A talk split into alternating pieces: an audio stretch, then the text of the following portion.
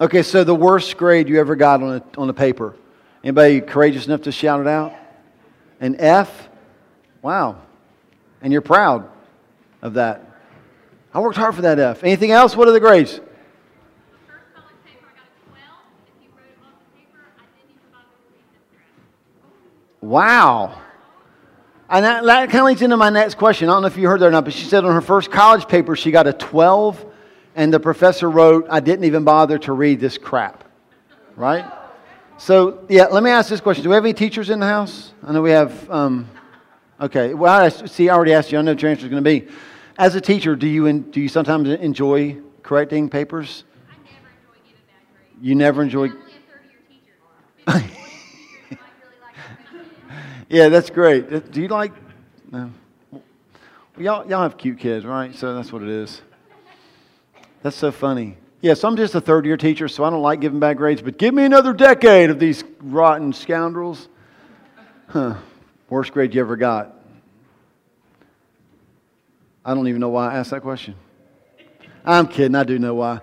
So we're obviously in a series called We Are Family. This is part 5, and if you've not been here for every one of those, here is the nutshell, catch-up, recap, whatever you want to call it. Here we go. Here's what we've learned. And if you were here, here's what you should have learned, okay? So now you'll know for sure. We have learned to this point, being in a family means, one, that we're accepted, and being accepted gives us a place. 2, that we're connected, and being connected gives us power. And 3, that we're expected, and being expected gives us purpose. It would be great, in all honesty, to end right there. Just stop the series and be done, because we're kind of on an upswing, aren't we? I mean, like, you're accepted. It's like, yeah, I fit here. I belong here. And you get connected to people. You get connected to the power of God. It's like, I got power. I could do stuff. And then you find out, like, okay, they expect stuff, but that's cool because that gives me purpose in my life. And it's just real upswing, right? And then if we ended it here, it'd be like, yay, and now we have this week, which talks about, well, correction. What happens, like, if we've got expectations for people, and we've talked about 6 expectations that God has of His children, right? So if we talk about what happens, we've got expectations. It's good that we have, like, the potential to do amazing, great things. But if we have the potential to do amazing, great things, we also have the potential to do, well, fail, right? How many of you like to fail?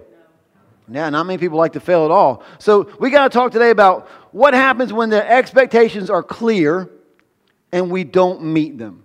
What happens then in a family? And before we can even talk about, like, what happens in God's family when we don't meet expectations, we've got to talk about what happened in your family and in my family when we didn't meet expectations. And I can tell you exactly what happened in your family and my family when we didn't meet expectations. Our parents gave us the finger. Well, not that finger. Not the you just cut me off in traffic finger. They gave us the finger of shame, right? They gave us the I can't believe you just did that finger. And nobody likes to get that finger, right? I've got a couple pictures. Let's go to them. Like, kids don't like to get that finger. Was that you? I mean, none of you are old enough to have lived in the black and white ages, right? Yeah, so but nobody likes that. And then, like, you grow up and you get a job. And even when you get older and get a job, like, employees don't like to get the finger. I got the finger once from a pastor. Like, anyway, we'll just keep going. And not only that, you know who else doesn't like? Like, dogs don't like to get the finger. Nobody likes to get the finger. I'm a little concerned that you seem to have more empathy for the dog. Right? Like, the kid and the employer kind of like, oh, they probably deserved it. But that cute dog, right? Nobody likes to get the finger. And here's what's going to happen. We're going to talk for the next few minutes about what happens in the family of God when we don't meet the expectations that He has for us. And we talked about 6 of them. You can go back on the website and look at them. When we don't meet those expectations, what happens? And what we're going to find is what happens is God corrects us. But if we're not careful, the whole time I'm talking to you about God correcting His kids, you're going to think that God looks like this last picture. You're going to think that's God. And I just want you to know right up front, that is not God. We can agree on that, right? That's just a really angry bald guy. But in our heads, when we think correction, If we're not careful, that's what we're going to see. When I was growing up, I was in youth group, and our youth group went to the old PTL. Anybody remember that, PTL, over in Charlotte? And we went on this youth retreat, and we were like, we got this house where we sat in the house, and like everybody stayed in the same place. It had a kitchen. So the volunteer couple that went with us, she was in the kitchen, and she was fixing homemade biscuits, because homemade biscuits are awesome. So she's got the dough out, and she's got the flour all over her hands, and she's in there, and she's doing all stuff. And we're hanging out in the living room, and we're watching TV. And I don't know why a group of kids would watch, like, televangelists. I think she put it on to hope that somehow it would invade us and change us. But we were watching this guy named Ernest Angley. Does anybody remember Ernest Angley? Okay, so Ernest Angley is like the guy, I'm not making fun, I'm kind of, but not really making fun. But, like, he had, like, this toupee. Right? I mean, if you got one of those, fantastic, but his wasn't good. So it flapped, and he would always say things like, he loved to pray for people to quit smoking. So like his big phrase was, "Nicotine devil, come out!" Okay, all right. And like he would like get into it, and like he'd stomp, and his thing's flapping, you know. Bless him, Jesus, right? And then like if somebody came up and said, "I can't hear," He would pray for them to hear. He'd pray for them to be healed. And then like he would snap his finger, and then he'd say this all the time. Say baby. Baby. Say baby. And then like eventually they'd be like, "Mama." Nicotine devil come out, you know, it's just all he's just weird. So most people that have sense, they just notice these things. They think things, they don't say them out loud, but you've had me as your pastor long enough to know that I don't think stuff, it comes out. I try to filter. I tell Wendy all the time, she's horrified at the things that come out of my mouth, but if she knew like the 98% that doesn't, she'd be so proud of me, right? But in this moment, I'm just a teenager, so they're thinking this Ernest Angley guy is crazy, and I'm thinking the same thing, but I took it one step further. I impersonated him. So I'm in there like I'm doing the whole thing. Say baby, and all I remember is this woman that was in there, sweet little lady, fixing us some homemade biscuits with flour all over her hand. She came roaring around, like running around and she got right in my face, and she started pointing that finger at me. "Don't you make fun of the man of God? You're going to live with Satan forever." I mean, she's all in me, and like the flour's just coming off her hand and fingers, a cloud of smoke. It's the glory cloud, you know, whatever, right? Like, nobody likes to get the finger. Like, nobody likes to get the finger. And some of you have gotten the finger in church. Some of you have had pastors do that to you. Now, they probably didn't actually do that. But what they said, didn't it feel like that? If we went around the room and talked about, like, experiences that we've had with Christians, like, some of us have brutal experiences with Christians. So this morning when we talk about correction, I need you, as best as you can, to get that image out of your head. Okay? Because I don't think that's what we're doing here. I know that's not the image of God. God doesn't correct like that. But He does correct. Okay? So here's what we're going to find this morning. Being corrected does not give us pain. Most of us would say pain because we've had parents correct us and it hurt. But what correction does, it actually gives us perspective. Man, perspective is something that we all need. In our area, I don't know if you noticed this, but there's been a lot, it just seems like a lot of suicide lately, right? That's a huge problem. And you know why that happens? It happens because for a moment, people lose perspective. I mean, I spent 20 years working with teenagers. You know, teenagers, man, they'll make some of the worst decisions based on a bad perspective, right? Like, "She broke up with me. My life's over. I'll never have a job. I'll never get married. I'll never have kids. I'm a loser." It's like, okay, maybe, but not because of all that, right? Like, don't make a bad decision based on that. Just perspective. And sometimes we so need perspective in our lives. And God gives us perspective by giving us correction. You with me so far? Okay, so you got on your sheet of paper, if you got notes, three things that we're going to do. And the first one is this. We've got to correct our incorrect view of correction, okay? Let's correct our incorrect view of correction. Let me give you a couple statements, some scriptures to back it up. I don't want to lose you here. I want to make sure you get this concept. Correction assumes that there's a right and a wrong. You with me so far? Nod your head. If you're a parent, you already know this, right? And I remember growing up, My parents used to say that one phrase that every kid hates. You never want to hear your parents say it, because my parents would say, "Don't do this," and I would say, "Why?" And they would say, "Right." Did we grow up together in the same house? Okay, just checking. And the reason why our parents say that is because they know there's a right and there's a wrong, and they're the ones that get to make that call. So when we talk about correction, you need to understand this. There's a right and there's a wrong, and correction assumes that somebody's making that call. Are you with me? Okay, so let's take that whole example from parents, and let's talk about God. Who gets to make the call? Who says there's right and wrong? Who makes the call if we did what was wrong? And sometimes the reason why people in church, and I don't know if I can say this, but sometimes the reason why we get our pants in a wad is because we get so mad and so offended that other people tell us that what we're doing is wrong. We don't handle correction well. Sometimes we don't give correction well. That's one of the things we've got to start to correct right here. So I've got a couple verses. I just want you to jot them down. I think they're going to be up on the screen. Luke 18:19 is the first one. Now, I want to kind of paraphrase what these are saying. You can go back and read them again on your own. I just need to kind of build this case real quick, just a foundation about correction, because we can't go any further if we don't correct how we see correction incorrectly. So Luke 18:19, a man comes to Jesus and asks him this question. He says, "Good teacher, what must I do to be saved?" Sounds like such a great question, doesn't it? And Jesus' reply was not what he needed to do. Jesus said something really curious. Jesus, you've heard of Jesus, right? Okay, have we heard of Jesus? Okay, so Jesus is God on earth. Jesus never sinned. Jesus was perfect. And if anybody could have ever been called good, it would have been Jesus. But Jesus says to this man, "Why do you call me good?" Because you're Jesus, and if I don't, you'll kill me with lightning? Yeah. What? You're wearing a dress, but yet you're a man? That's way, I don't know, right? Why do you call me good? He said, "Why do you call me good? There is no one good except God alone." Okay, so are you with me so far?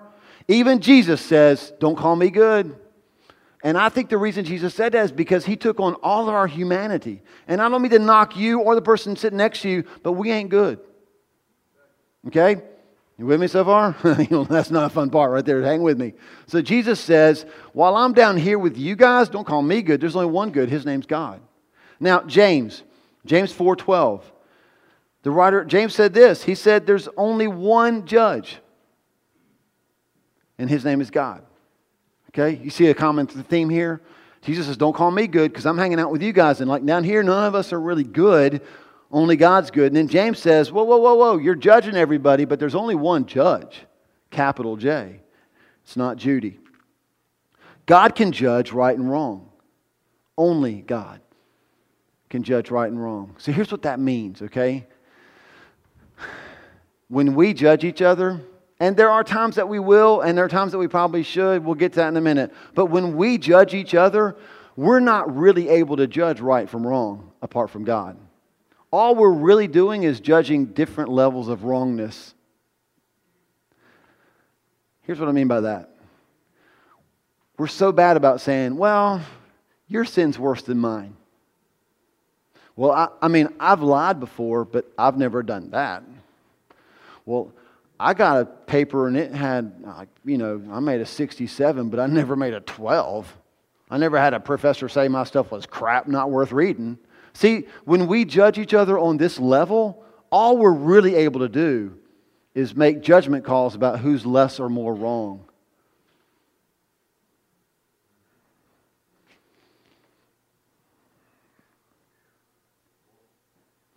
So it doesn't mean that we can't judge. But it sure does mean we better be humble when we do it. We need to have a view of God when we do it. It means, and I'm going to give you some tools in a minute how we can judge, but it means that we better have an understanding from God's perspective. So sometimes, as a parent, have you ever seen your kids argue and you knew instantly that they were all wrong? But, I mean, they would have sworn at gunpoint that one of them was right and it was them. But you knew, because you're the parent, all of you are wrong. Like I have said to my kids, what are you doing? You're fighting over, you're all wrong. That's kind of how God looks at us. We're correcting each other about stuff. I've heard my kids correct bad grammar and they didn't have the right grammar to correct the grammar with. Or, you, that's not what that word means. And I go, what do you think the word means? And they give me the wrong definition too. It's just like, what? Like, you can't even correct each other. That's how we are sometimes. So it's important to understand that, right? We don't have any standing to judge one another outside of the perspective from God. Here's a couple verses I want you to write down that just shows the right view of correction. Hebrews chapter 12, verses 5 and 6 says this, I'm paraphrasing, that God disciplines those that He loves. And that's really, really important because a lot of us have been disciplined by people that didn't love us, right? I love three-year teacher, right? Three-year teacher, like, I love my kids. Like, you know, I mean, I love that about young teachers especially. They would adopt that whole room. And every year they get a new room, I'll adopt you too, and then I'll adopt you too. And they go broke by presents for kids they had for 1 year. Sometimes the longer teachers teach, they don't feel like that anymore. Like the discipline that they give to their students, the correction they did, the notes they write on, it's like, I don't really have your best interest at heart. I'm just really sick and tired of this job. So this is crap, not going to read it. But God's not like that.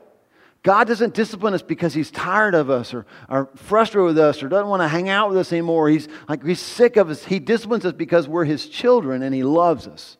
That's what Hebrews says. Just changing the way we view correction, okay? Hang with me. Proverbs 29:15 is kind of an interesting verse. I don't think that I'm stretching it too much to tell you what I think it says. It says that correction can't happen on our own, although it doesn't say it like that. Let me read it to you. Proverbs 29:15 says this, the rod of correction imparts wisdom, but a child left to himself disgraces his mother. And all that means is never leave your kids alone in a department store. Because nothing good's going to happen, right? Kids on their own don't typically make good choices. But it also means this, like, we don't get corrected alone. People that don't like correction, you can't be a part of a body because correction happens in community. Like, this is why we do community groups. And I've been a part of community groups ever since we started the church. I can think of no times that I've ever been in a community group and felt condemned. But I can think of many times that I've sat in a community group and I have felt corrected by the Word of God coming from somebody else. And it's kind of like, oh, ugh, this feels terrible. Until somebody in the community group goes, I've been there too. And oh, it happens in community, okay?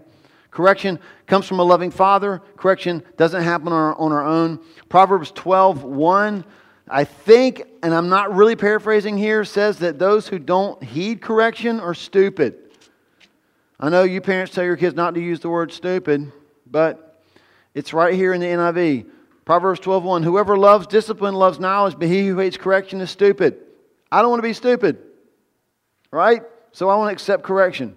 And in Matthew 16:23, as if we can't see already that correction is biblical, Matthew 16:23, Peter comes to Jesus and he confesses that Jesus is Christ. This is a really, like, you know, this is one of those great church moments, right? When you know you've got the answer, like somebody's asked you something and you know you have the answer and you tell them the answer and you're like, this is going to be fantastic.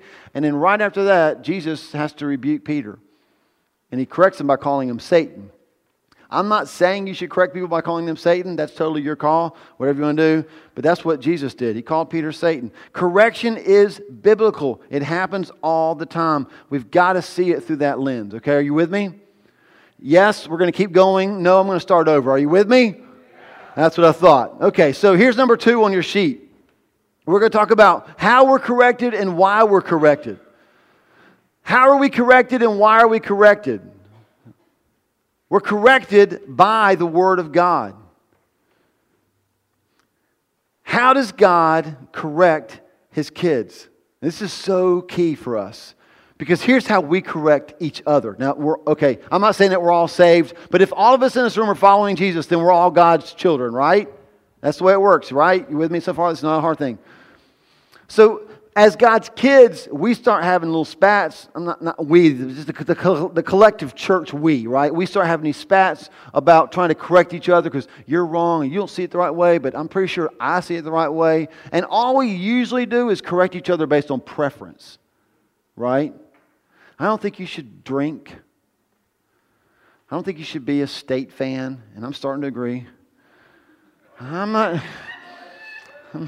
What? Do I believe in backsliding now? What? You keep saying go camp, Paul. I don't know if that's godly. Maybe not. I'm not sure we should have chairs. We should have pews. I don't know why we have brick. I don't know why we do lights. What's with the lights? Why do we have? Why'd you pick orange? You should have picked yellow. We correct each other based on preference.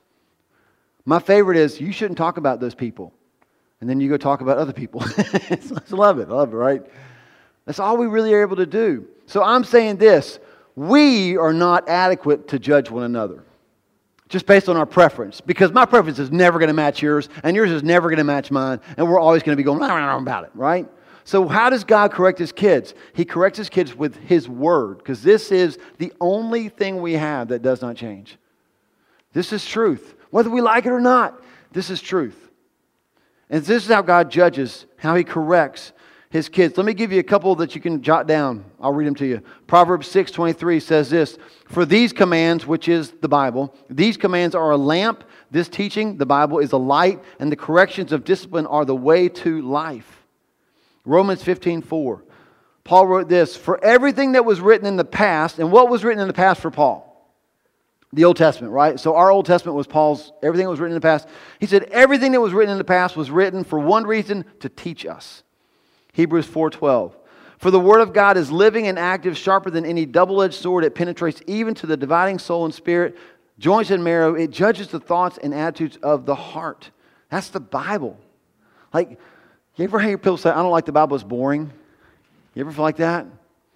Like, that did not describe a boring book to me. And if you're ever on the receiving end, it's not boring at all.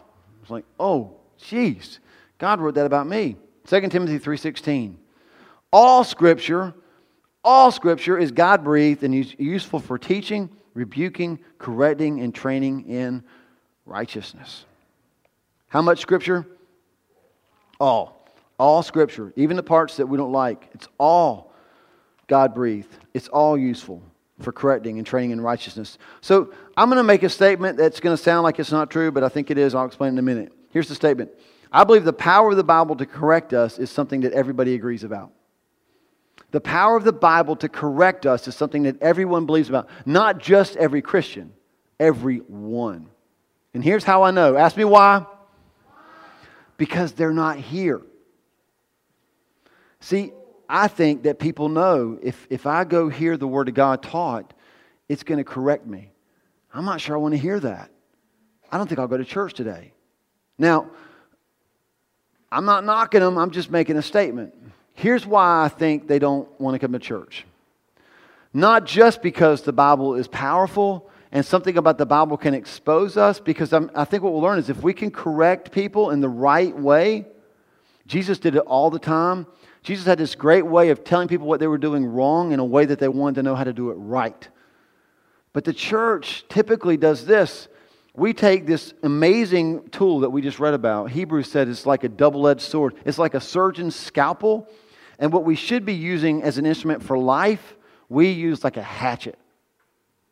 And we just start chopping at people with the truth all the time. And here's the thing. It hurts them because it's powerful. We just read it, Hebrews 4:12. The Bible is powerful. It's going to cut people. And so we wield it like a hatchet when we should hold it like a scalpel. And so I believe that people don't come back because we don't know how to handle the Bible right. That if as believers we could handle the Word correctly, people would want to hear more of it.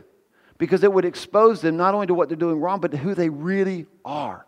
And at the end of the day, you know what we really want? We really want somebody to see us for who we really are. Because isn't it tiring to pretend? 2 Timothy 2:15. Paul was writing this to Timothy, teaching him how to be a pastor.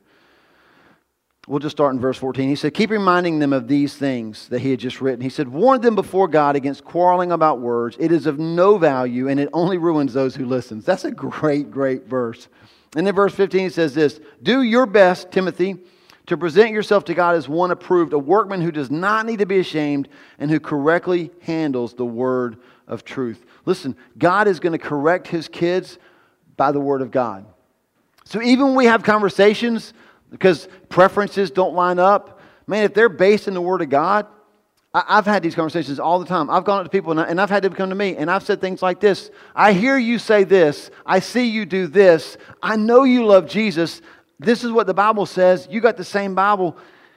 How do you wrestle with that?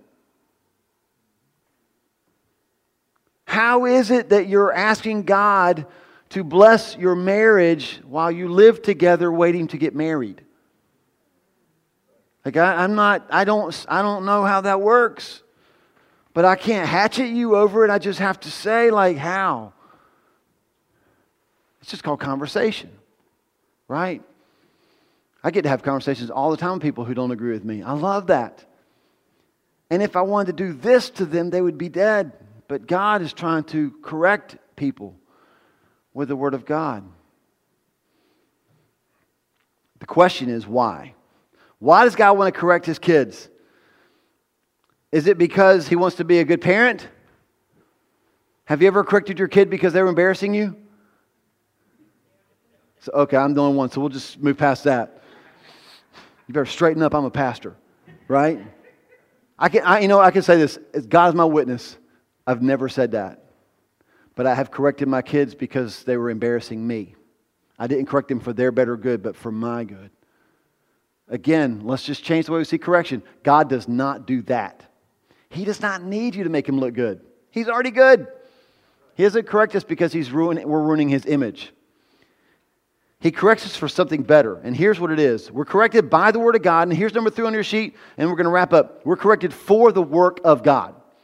So He corrects us with His Word for His work. He's got a reason that He wants us to be corrected. And it's in 2 Timothy chapter 3. We read it earlier, verse 16, where it talked about, all Scripture is good and it's God-breathed. And here's why it's good for correcting. Verse 17, so that the man of God, the woman of God, the child of God, the kids of God, so that the man of God may be thoroughly equipped for every good work.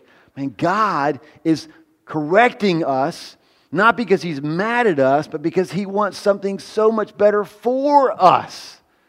And by now, everybody's like, I'm brain dead. I can't listen anymore. Shut up. And so I'm going to. We're going to end the service watching a video that if you should have been in the first service. Ask me why. First service, I built this video up so big. I mean, it was amazing. It was like, this is the best video ever made in the history of making videos. And then there was no audio, so we couldn't watch it. How great is that? It's like, psych!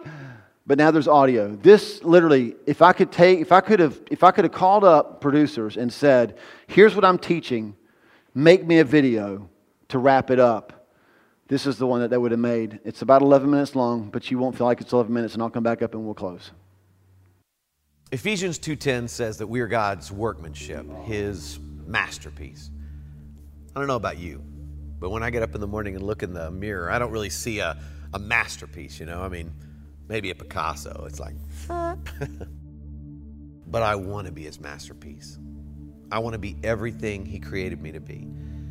And so I go to Him in prayer and I say, Dear Heavenly Father, do whatever it takes to mold me into the image of Your Son. Make me Your masterpiece. In Jesus' name I pray, amen. Hi. Whoa. Who are you? I'm God. You said the prayer, so here I am. You're not God. No, I am. You said the prayer. That's how it works. Okay. If you're God, then make it snow in here. You know what? I really don't want to make it snow in here because it'd get kind of yucky. Yeah, you're not God. Why do you say that? God wouldn't say yucky. I do. It's a Greek word. Oh. Okay. If you're God, what does Lamentations 15:9 say? Lamentations is only 5 chapters. It's a very short book. Oh. Why was it so short? I was tired of lamenting. Oh. Okay. If you're God, who's going to win the World Series this year? I'm really not into playing games. Why are you so much into playing games? You are God. What gave it away? You answered my question with a question. I did? Yeah, I do that, don't I? I did it again. Step right up. Here we go. Okay. All right. Hey, what are we doing? I'm going to make you into my original masterpiece. This is the process. Oh, okay. Got it. Yeah. Wait. What are these about? These are the tools I'm going to use to make you into my original masterpiece. Okay. Yeah. Hang on. Yeah. I thought you were a carpenter. That's my son. Step right up. Here we go. Okay.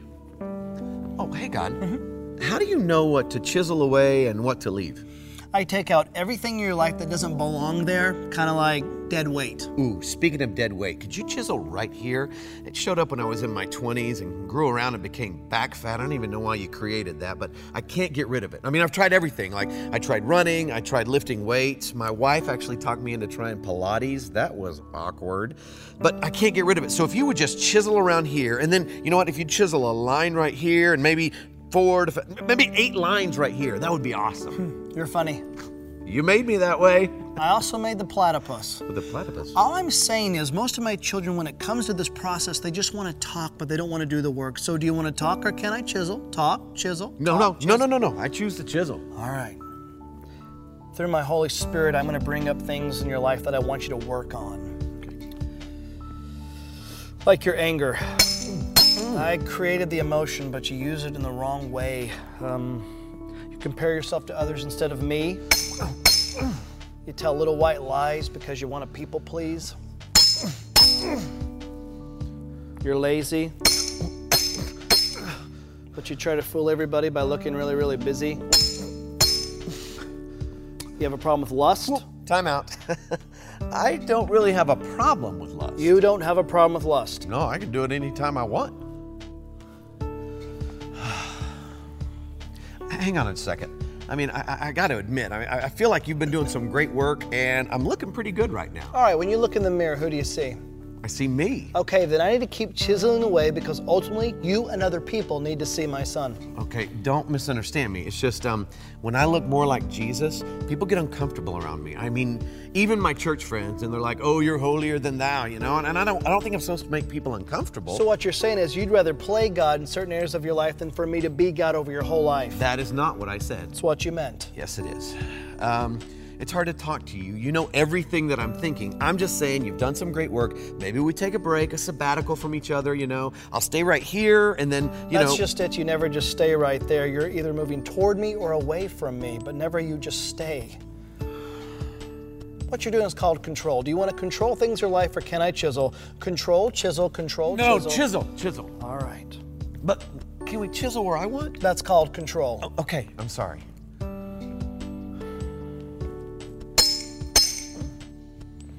Now this right here, this secret sin that you keep running to whenever you're hurting, angry, lonely, tired, that you think you're fooling everybody, but it's making you a whitewashed tomb. Are you ready for me to chisel this out of your life? Yeah. See, it's a process. It's not a sprint, it's a marathon. It's your whole life. And you care so deeply about what other people think of you. It's rubbish. It's garbage. The greatest thing you're ever going to hear is at the end of your life when you hear me say, "Well done, good and faithful servant." That's what you keep your eye on. That's the prize, heavenward. Oh, that hurts. Oh, trust me, this hurts me more than it hurts you. Right. Okay. I'm sorry. I don't think you understand this pain. Pardon me? You're asking me to sacrifice a lot, God. Don't talk to me about sacrifice.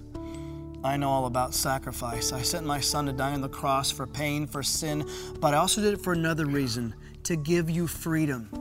Do you know what insanity is? Insanity is doing the same thing over and over and over again, expecting different results. And there are things that you've been doing for years, these empty wells that don't have anything to offer. You've been going to them and it's insane. Allow me to chisel them out of your life. Allow me to produce character where you keep focusing so much on your image. Okay, but I was thinking. Your thoughts are not my thoughts. Okay, but if we went another way. Your ways are not my ways. Oh, I can't. You can't what? I can't be good. That's your excuse. That's your excuse, is that you can't be good. It's not an excuse. I can't. Oh, my child. In the beginning, I said it was good. I made you good. Be good. Yeah, but you and I both... What? Nothing. No, what is it? Nothing, okay? You wouldn't understand. I, God of all the universe, wouldn't understand something one of my children has to say. Try me. It's just, I let you down so many times, God. No, my child. You were never holding me up. I hold you up with my victorious, righteous right hand, never the other way around. In this relationship, I hold you up. Okay. And chisel away. But just be prepared for what you're going to find in there. Because I know who's inside there. Because I get up every morning and I look at him in the mirror and I hate who I see. Because deep inside there, this little kid who gets up every morning and dresses like an adult. And I go out and I try to do what I'm supposed to do, but I can't, okay? I can't be who everybody else expects me to be. God, I can't even be who I want to be, much less who you created me to be. And so inside is this scared, stupid little kid. But you chisel away, just be prepared. You have listened to so many voices for far too long that were not from me. And you have totally bought into the lie, haven't you? You think you're junk, don't you? When you lay your head down at night after you've done the dance to get the hug, you think you're junk. Listen to me. I don't take time to make junk. How can I show you that my love for you stretches as far as the east to the west? How can I show you that my love for you has no end? I know. Reach in your back pocket. What? Reach in your back pocket. Why? Are you arguing with me? Reach in your back pocket. Oh, God. Yes? I just meant, God, I'll do that right now.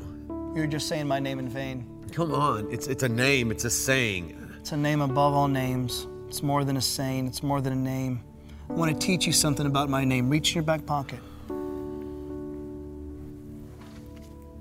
Oh my gosh. You know what that is?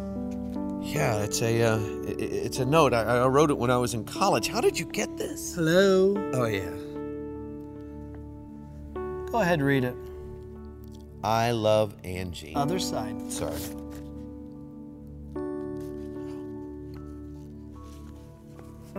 Dear God, did I hear you right today? Did I hear you say that you love me? Even though you and I both know I messed up so many times. Did I hear you say you want to use me? And I feel so useless. If you'll take me, and use me, then God, I give you all that I am. Take me. I love you, God. I love you too. And I love you too much just to leave you where you're at. This salvation that you hold, I don't want it to be some sentimental gush or some head knowledge. I want you to work it out in every detail of your life. And when problems come and chaos happens, don't look at it as a prison, but look at it as a father disciplines his child. A father disciplines the ones he loves. I know, but it's going to be tough. Yes, but you bought into the lie thinking everything was going to be easy when you gave everything over to me. There will be trouble in this world, but be of good cheer. I've overcome the world. I want you to do something. I want you to look out there and I want you to say, Tommy is God's original masterpiece. Tommy is God's... No, not the way you see yourself or you try so desperately for others to see you, but maybe for the first time in your life, the way I see you, the way I created you.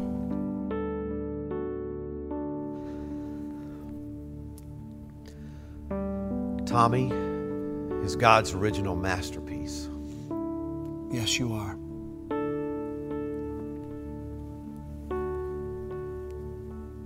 And so are you. God doesn't make junk. You are an original masterpiece.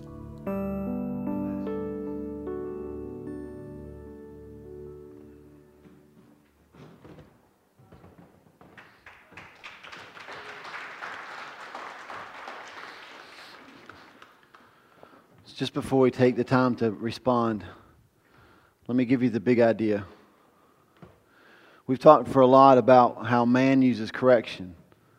Man uses correction to shame us. Shame is a powerful negative emotion. Shame is the finger, okay? Man uses correction to shame us. God uses correction to frame us. Not criminally, but as a work of art. So that when He's done correcting us, He takes us and He hangs us up for the world to see. So that the world looks at us and says, if He can do that with you, what could He do with me? And it is not easy. And I am not here telling you to enjoy it, but I am here to tell you that it's worth it.